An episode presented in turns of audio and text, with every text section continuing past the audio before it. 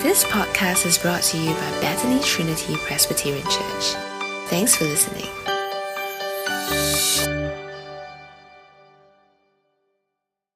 Today's scripture reading is taken from Second Samuel chapter five, verse seventeen to chapter six, verse twenty-three. If you need a physical Bible, just raise your hand and our welcomer will bring one to you. Uh, we have we usually have them on our left and right side. Um, I love physical Bibles because no matter how you swipe left or swipe right, you still get God's Word. So if you need a physical Bible, just raise your hand and we'll get one to you. This uh, morning we'll be getting our sister Jenny. We'll be reading the passage to us, and after that, Pastor Nick Wong will be explaining God's Word to us. Okay, hello everybody. So I'll be reading from Second Samuel chapter five, verse seventeen to chapter six, verse twenty-three. Chapter five, verse seventeen. When the Philistines heard that David had been anointed king over Israel, they went up in full force to search for him. But David heard about it and went down to the stronghold. Now the Philistines had come and spread out in the valley of Rephaim. So David inquired of the Lord, "Shall I go and attack the Philistines? Will you deliver them into my hands?" The Lord answered him, "Go, for I will surely deliver the Philistines into your hands." So David went to Baal Perazim, and there he defeated them. He said, "As waters break out, the Lord has broken out against my enemies before me." So that place was called Baal Perazim. The Philistines abandoned their idols there, and David and his men carried them off. Once more, the Philistines came up and spread out in the valley of Rephaim. So David inquired of the Lord, and he answered, "Do not go straight up, but circle around behind them and attack them in front of the poplar trees. As soon as you hear the sound of marching in the tops of the poplar trees, move quickly, because that will mean the Lord has gone out in front of you to strike the Philistine army." So David did as the Lord commanded him, and he struck down the Philistines all the way from Gibeon to Gezer. Chapter six, verse one. David again brought together all the young men of Israel, thirty thousand. He and all his men went to Baalah in Judah to bring up from there the ark of God, which is called by the name, the name of the Lord Almighty, who is enthroned between the cherubim on the ark. They set the ark of God on a new cart and brought it from the house of Abinadab, which is on the hill. Uzzah and Ahio, sons of Abinadab, were guiding the new cart with the ark of God on it, and Ahio was walking in front of it. David and all Israel were celebrating with all their might before the Lord, with castanets, harps, lyres, timbrels, sistrums, and cymbals. When they came to the threshing floor of Nakon, Uzzah reached out and took hold of the ark of God, because the oxen stumbled. The Lord's anger burned against Uzzah because of his irreverent act. Therefore, God struck him down, and he died there beside the ark of God. Then David was angry because the Lord's wrath had broken out against Uzzah, and to this day the place is called Perez-Uzzah. David was afraid of the Lord that day and said, "How can the ark of the Lord ever come to me?" He was not willing to take the ark of the Lord to be with him in the city of David. Instead, he took it to the house of Obed-Edom the Gittite. The ark of the Lord remained in the house of Obed-Edom the Gittite for three months, and the Lord blessed him and his entire household. Now King David was told, "The Lord has blessed the household of Obed-Edom and everything he has, because of the ark of God." So David went to bring up the ark of God from the house of Obed-Edom to the city of David with rejoicing. When those who were carrying the ark of the Lord had taken six steps, he sacrificed a bull and a fattened calf. Wearing a linen ephod, David was dancing before the Lord with all his might, while he and all Israel were bringing up the ark of the Lord with shouts and the sounds of trumpets. As the ark of the Lord was entering the city of David, Michal, daughter of Saul, watched from a window. And when he saw King David leaping and dancing before the Lord, she despised him in her heart. They brought the ark of the Lord and set it in its place inside the tent that David had pitched for it. And David sacrificed burnt offerings and fellowship offerings before the Lord. After he had finished sacrificing the burnt offerings and fellowship offerings, he blessed the people in the name of the Lord Almighty. Then he gave a loaf of bread, a cake of dates, and a cake of raisins to each person in the whole crowd of Israelites, both men and women, and all the people went to their homes. When David returned home to bless his household, Michal, daughter of Saul, came out to meet him and said, "How the king of Israel has distinguished himself today, going around half-naked in full view of the slave girls of his servants, as any vulgar fellow would." David said to Michal, "It was before the Lord, who chose me rather than your father or anyone from his house, when he appointed me ruler over the Lord's people Israel. I will celebrate before the Lord. I will become even more undignified than this, and I will be humiliated in my own eyes. But by these slave girls you spoke of, I will be held in honor." And Michal, daughter of Saul, had no children to the day of her death. This is the word of God. Thanks be to God. Thank you, Genevieve, for reading the passage for us. Let's pray. Heavenly Father, the four heavenly creatures cry out unceasingly, "Holy, holy, holy is the Lord God Almighty, who was and is and is to come." As we reflect on your word, please give us a glimpse of your glory today, that we may join in all creation in praising you, in our attitudes, in our actions, all to bring glory to your name. In Jesus' name, amen.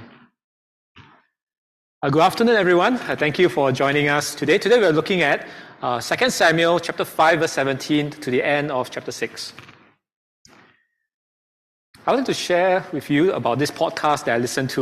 It's called Faith in Kids, uh, the Parents Podcast. So those of you who are parents here, you can listen to it.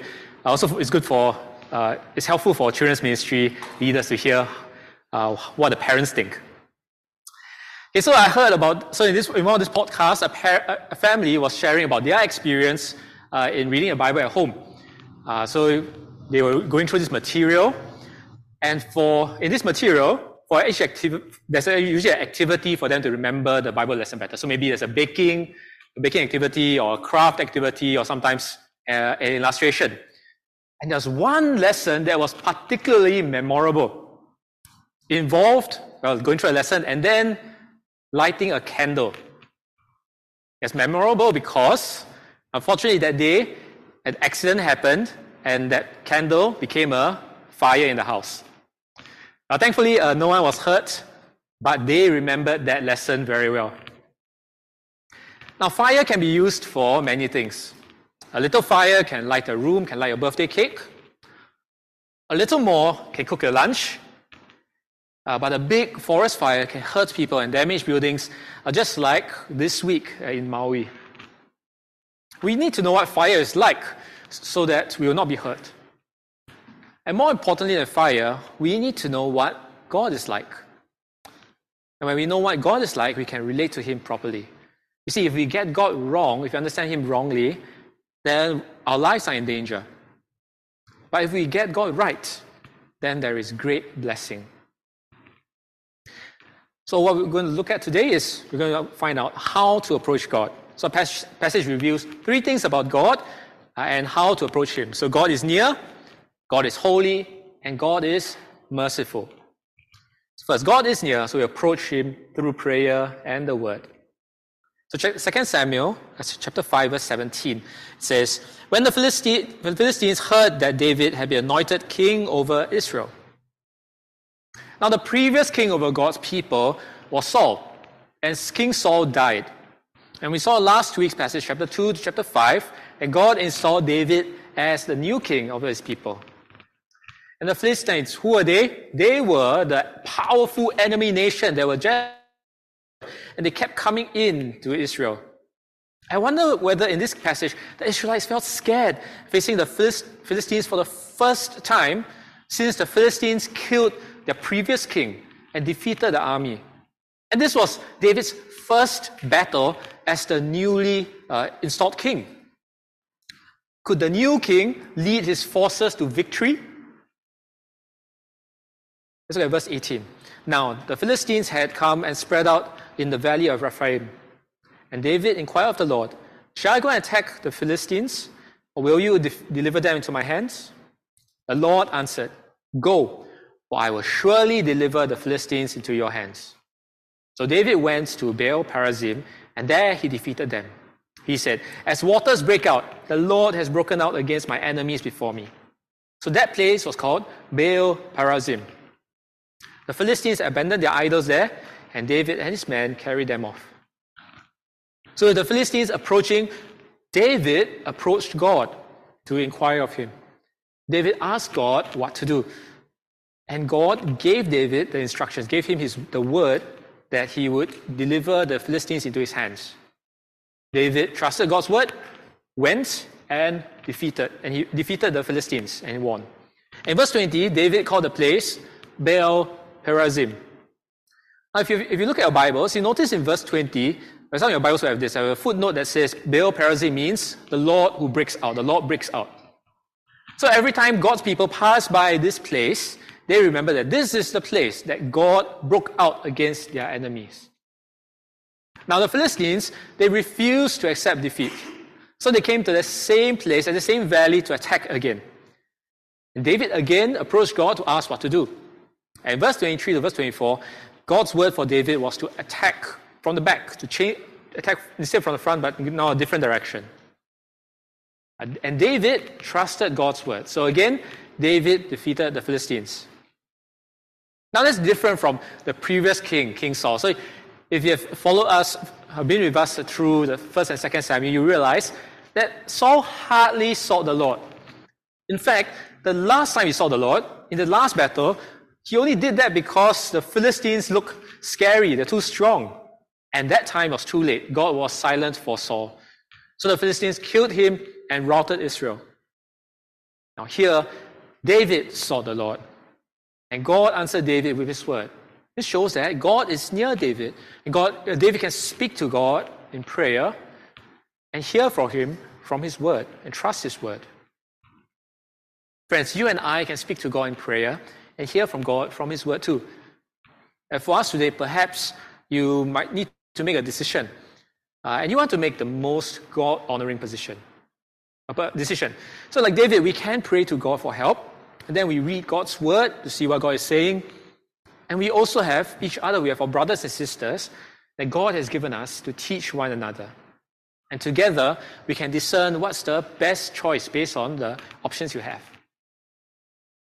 And we know that God will speak to us because God is near us.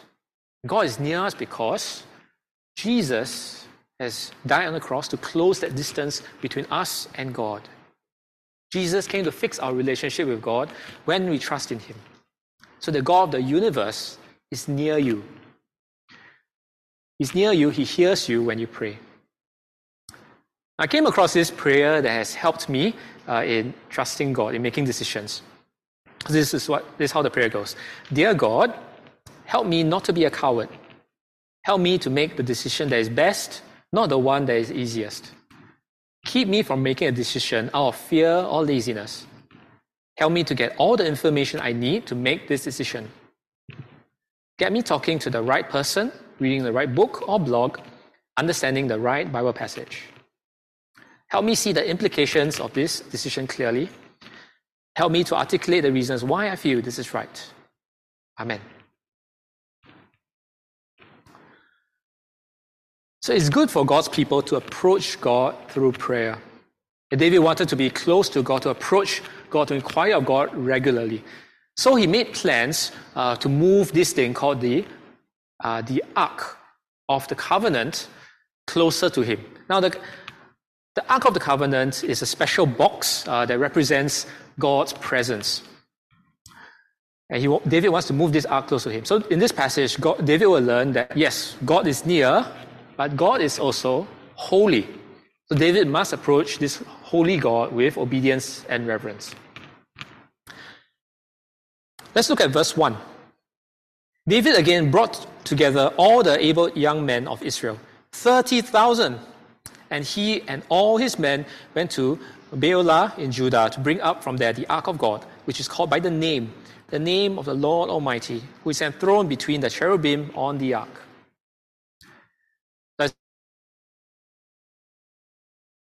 This, and we see in the passage in verse two, the box represents God's throne on earth. So God's people can live together with God.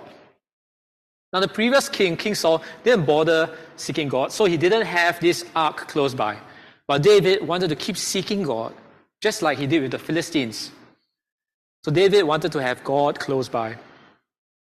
In verse three, uh, they put the ark on a new cart and they brought it to Jerusalem. Or maybe this was like the latest Mercedes S-Class carts for a smooth ride and luxurious ride for the ark. And this was a joyous occasion. You look at look at what verse five says. You see what they do, what they did in verse five. Verse five, David and all Israel were celebrating with all their might before the Lord, with castanets, harps, lyres, timbrels, systems, and cymbals. And it must have been a grand procession, loud music, loud singing, lots of singing. It's something like uh, our N D P uh, this week.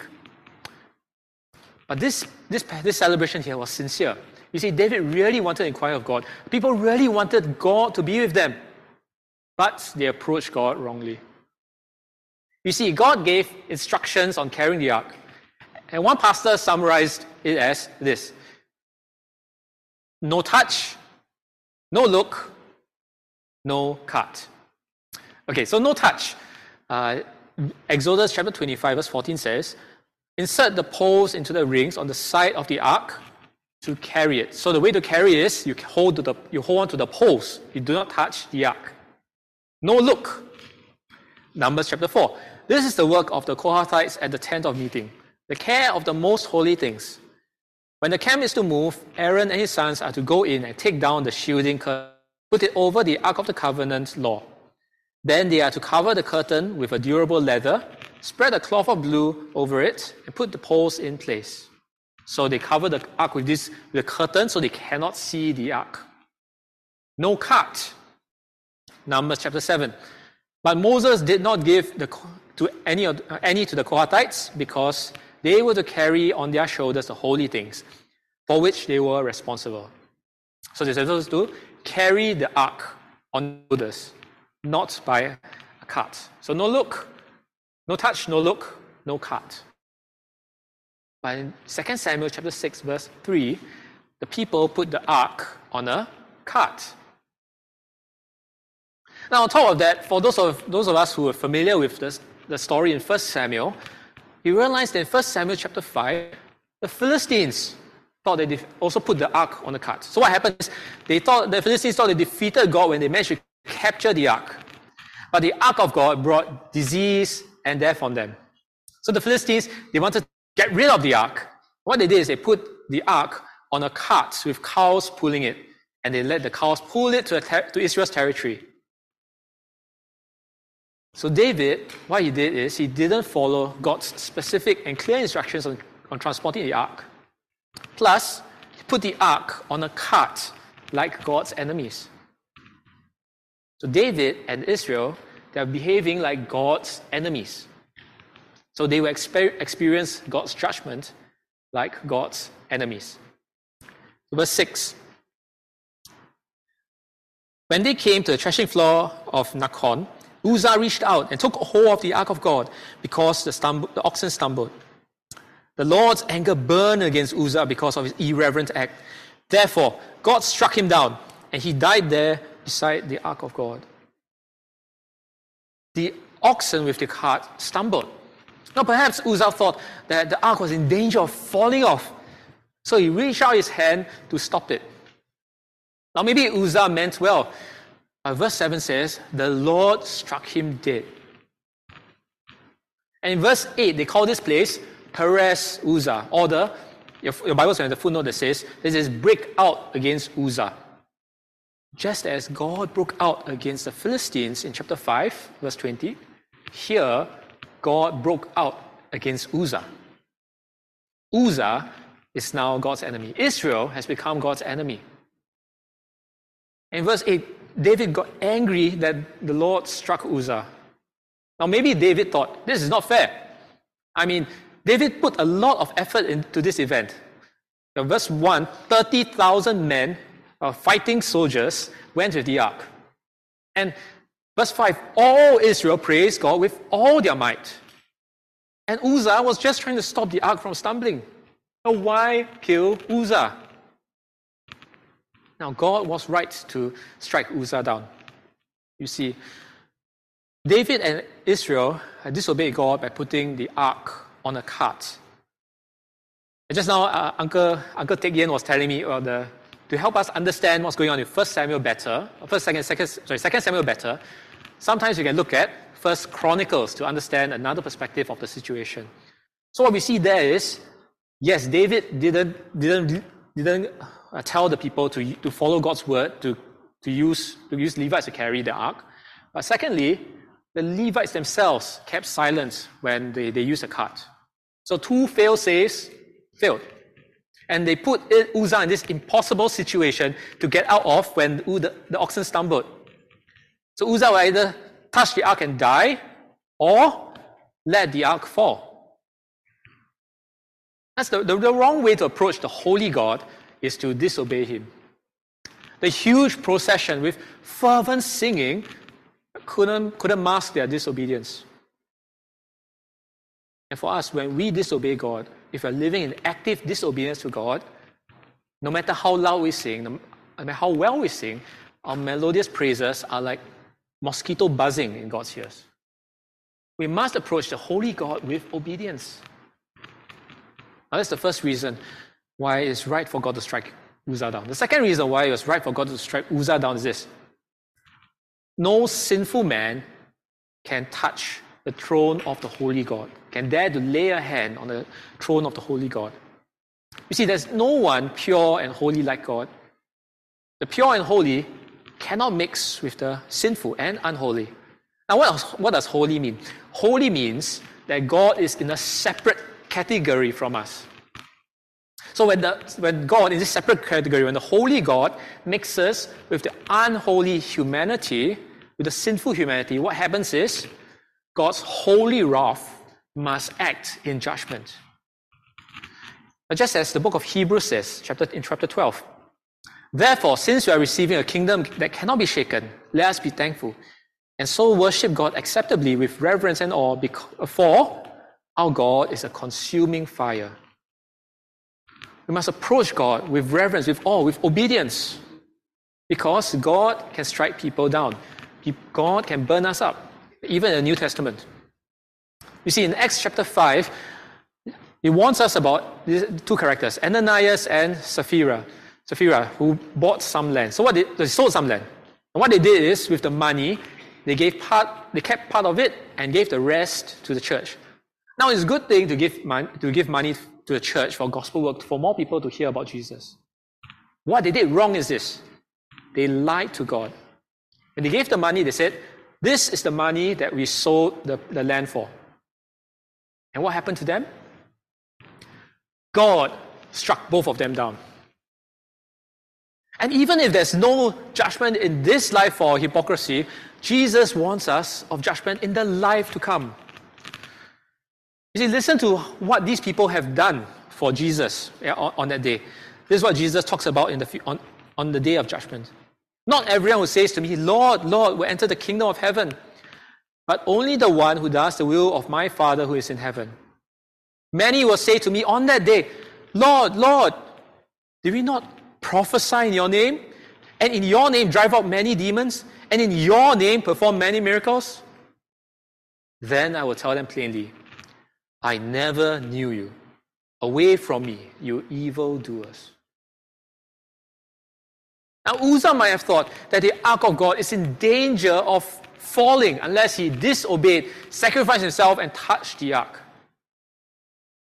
Like Uzzah, we might think that God's kingdom is in danger unless we disobey him.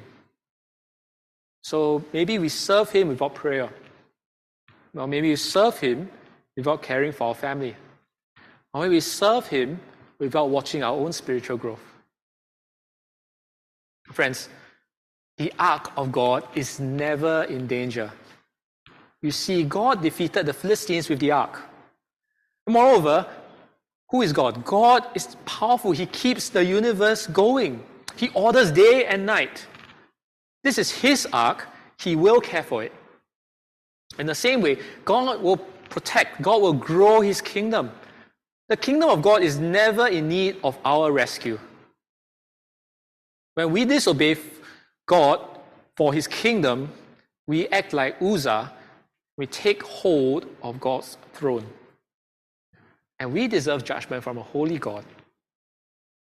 God is holy, and we must approach him with obedience and reverence. Today we're trying to find out how to approach this God. And the way we do that is we find out what God is like. So we saw that God is near, so we approach him in prayer and the word. But though God is near, God is also holy. So, and since God is holy, we must, we must obey him, we must revere him. And next we see that though God is holy, God is also merciful. And because God is merciful, we can approach him with humility and rejoicing. Now, in verse nine, I would like you to notice David's fear. Chapter six, verse nine. David was afraid of the Lord that day and said, "How can the ark of the Lord ever come to me?" So how can God, how can David approach the holy God safely? God is a consuming fire. He is dangerous. What if David brought the ark to the city and David sinned against God? Would God strike David down? Now David didn't know. And, but David wasn't taking the risk to bring the ark to his city to endanger himself. So in verse ten, he just left it at Obed-Edom's house. And three months later, in verse twelve, David heard that Obed-Edom was okay. God didn't strike him down. Instead, God blessed Obed-Edom because the ark was with him. And this shows that somehow God has shown great mercy to bless them. Surely Obed-Edom and his, and his family could not have remained sinless for three months, could not have been perfect for three months. But despite their sin, God blessed them. So David realized that God is holy, yes, but God is also merciful and he wants to bless his people. So in verse twelve, he tries to bring the ark to Jerusalem. Now, I don't think David knew exactly how God could be merciful to him. But we do. We know how. This is where Jesus helps us.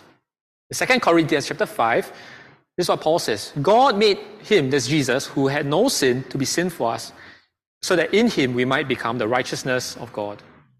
So when the righteous Jesus died on the cross, Jesus took the judgment for our sins, took our guilt, so that we will no longer be guilty before God. And not just that,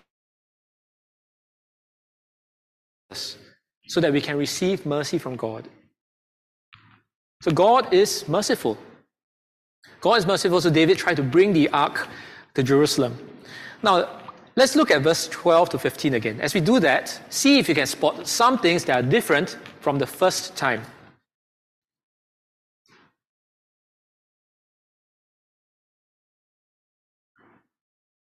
Verse twelve. Now, the Lord has blessed uh, the household of Obed-Edom and everything he has because of the ark of God.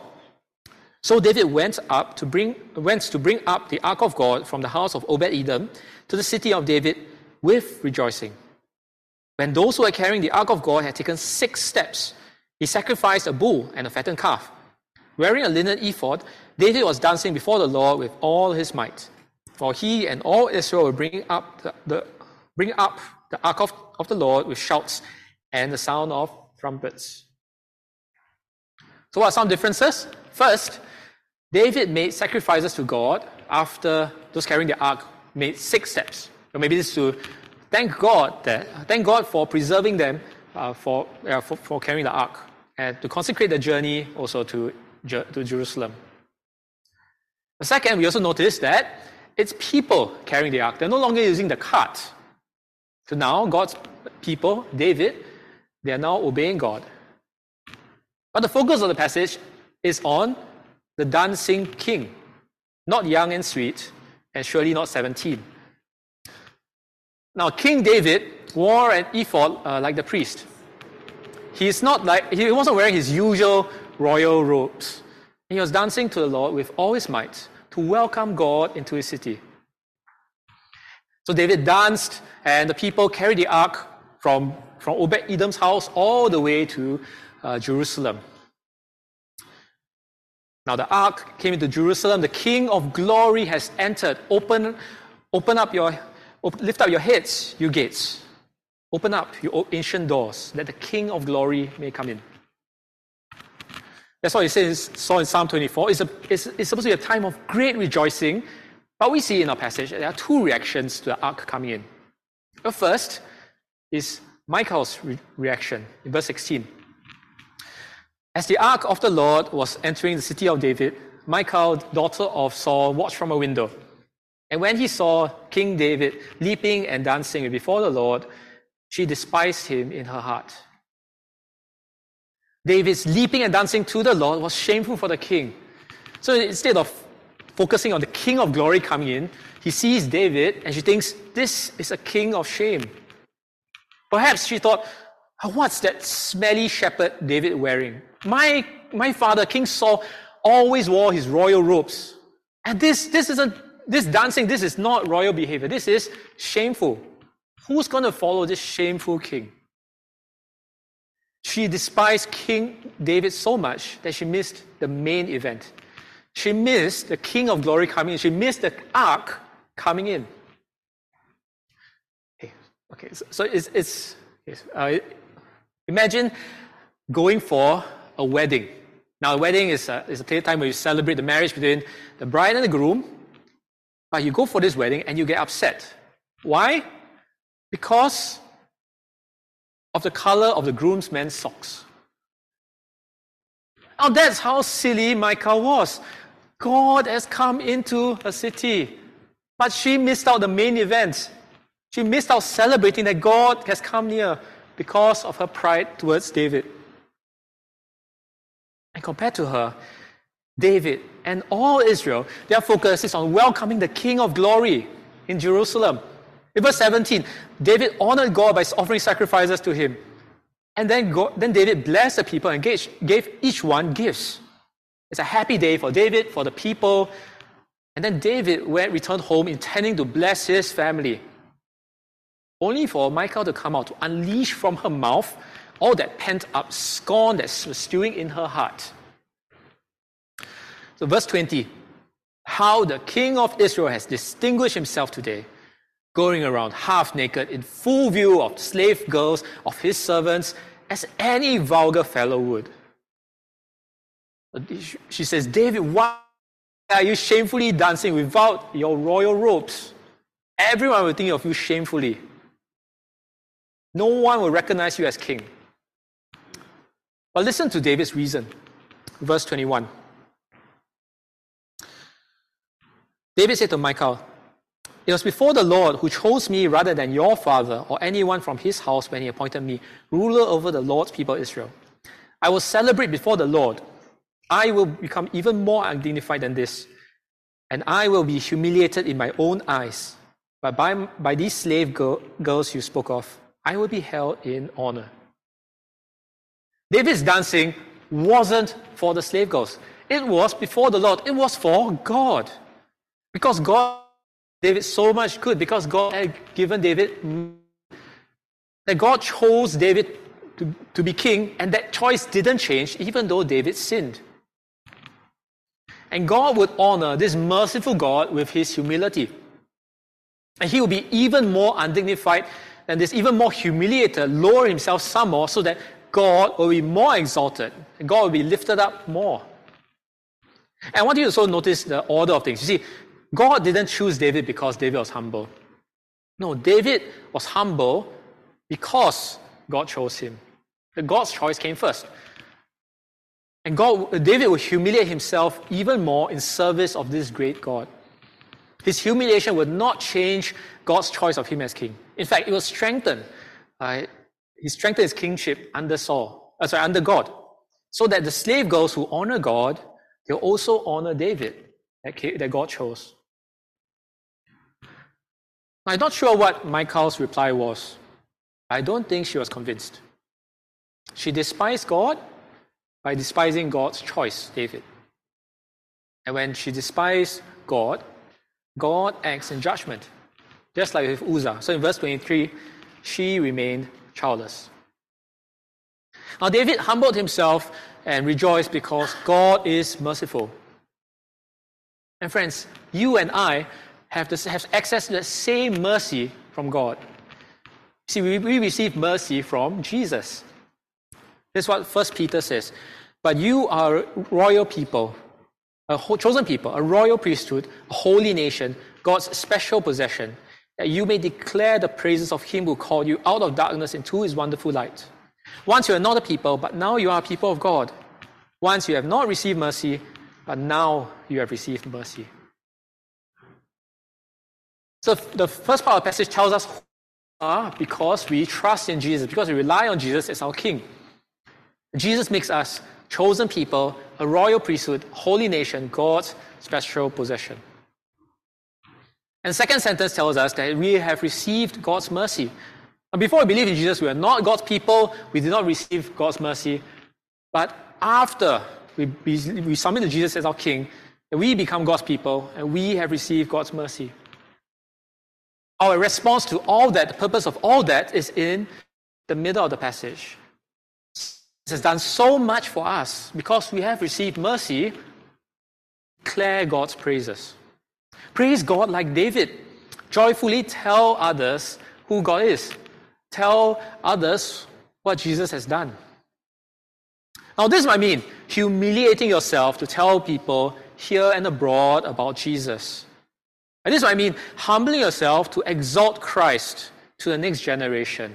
Or spending time talking to younger people, um, hanging out with them at morning tea to, so that you can tell them about Jesus. At the last men's ministry, we were encouraged to tell others about Jesus. Okay, don't scan this Q R code. The event is over. Okay. But I heard that uh, someone shared uh, that he would uh, ch- chat with a non-Christian every Monday, maybe at a provision shop or somewhere nearby, so that he can build relationships to tell that person about Jesus. Or maybe that's something we can consider. Uh, maybe we can have uh, Jesus Monday, where we declare God's praises Uh, on Monday.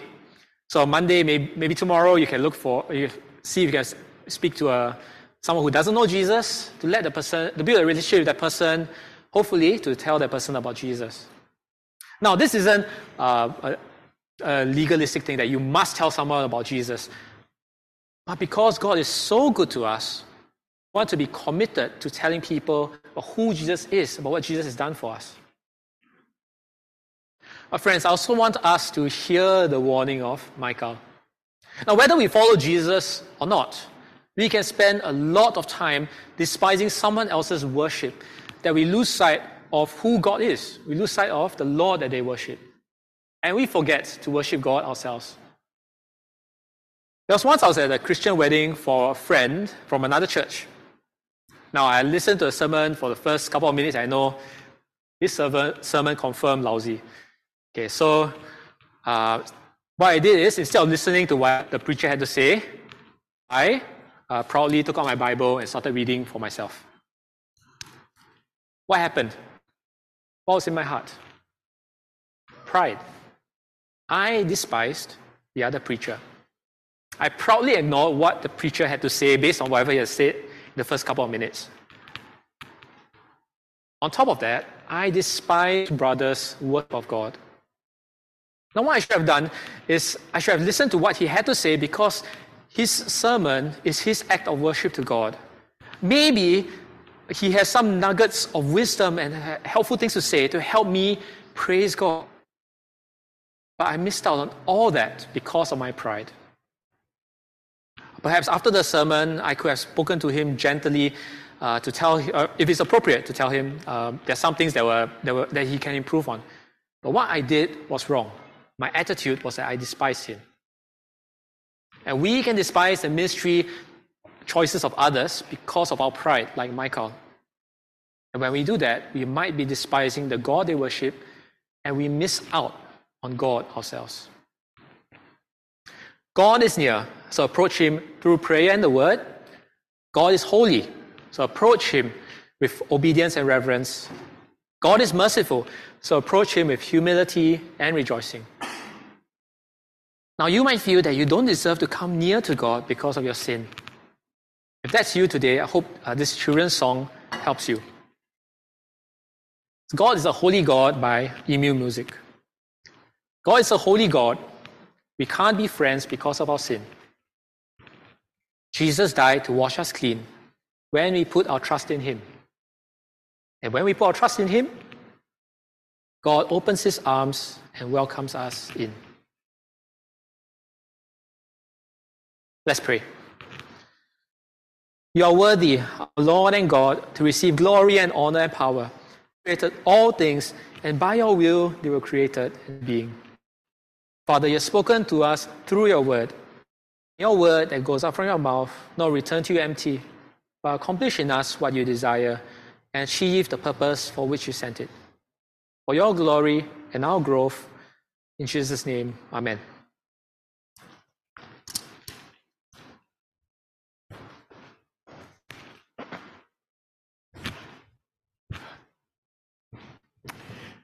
Thank you, Pastor Nick, for explaining God's word to us. Now, one of the things we do in B D B C is after that just to reflect on what we've heard and uh, just to share with each other. So we're just going to have a few minutes. There are two questions here um, to reflect and just chat next to you. If you're a regular, grab someone that you've spoken to and just have a chat for a while. The two questions are, what characteristics of God was most striking to you, and how does this affect the way you approach God? I think Nick mentioned three, and each of them he mentioned two ways to approach God. Um, so that's the first question. And second, in what ways might we despise others for following Jesus? So just take a couple of minutes and I'll be back shortly uh, to discuss. Right? Thanks for listening to this podcast brought to you by Bethany Trinity Presbyterian Church. For more information, visit us online at busy p c dot s g.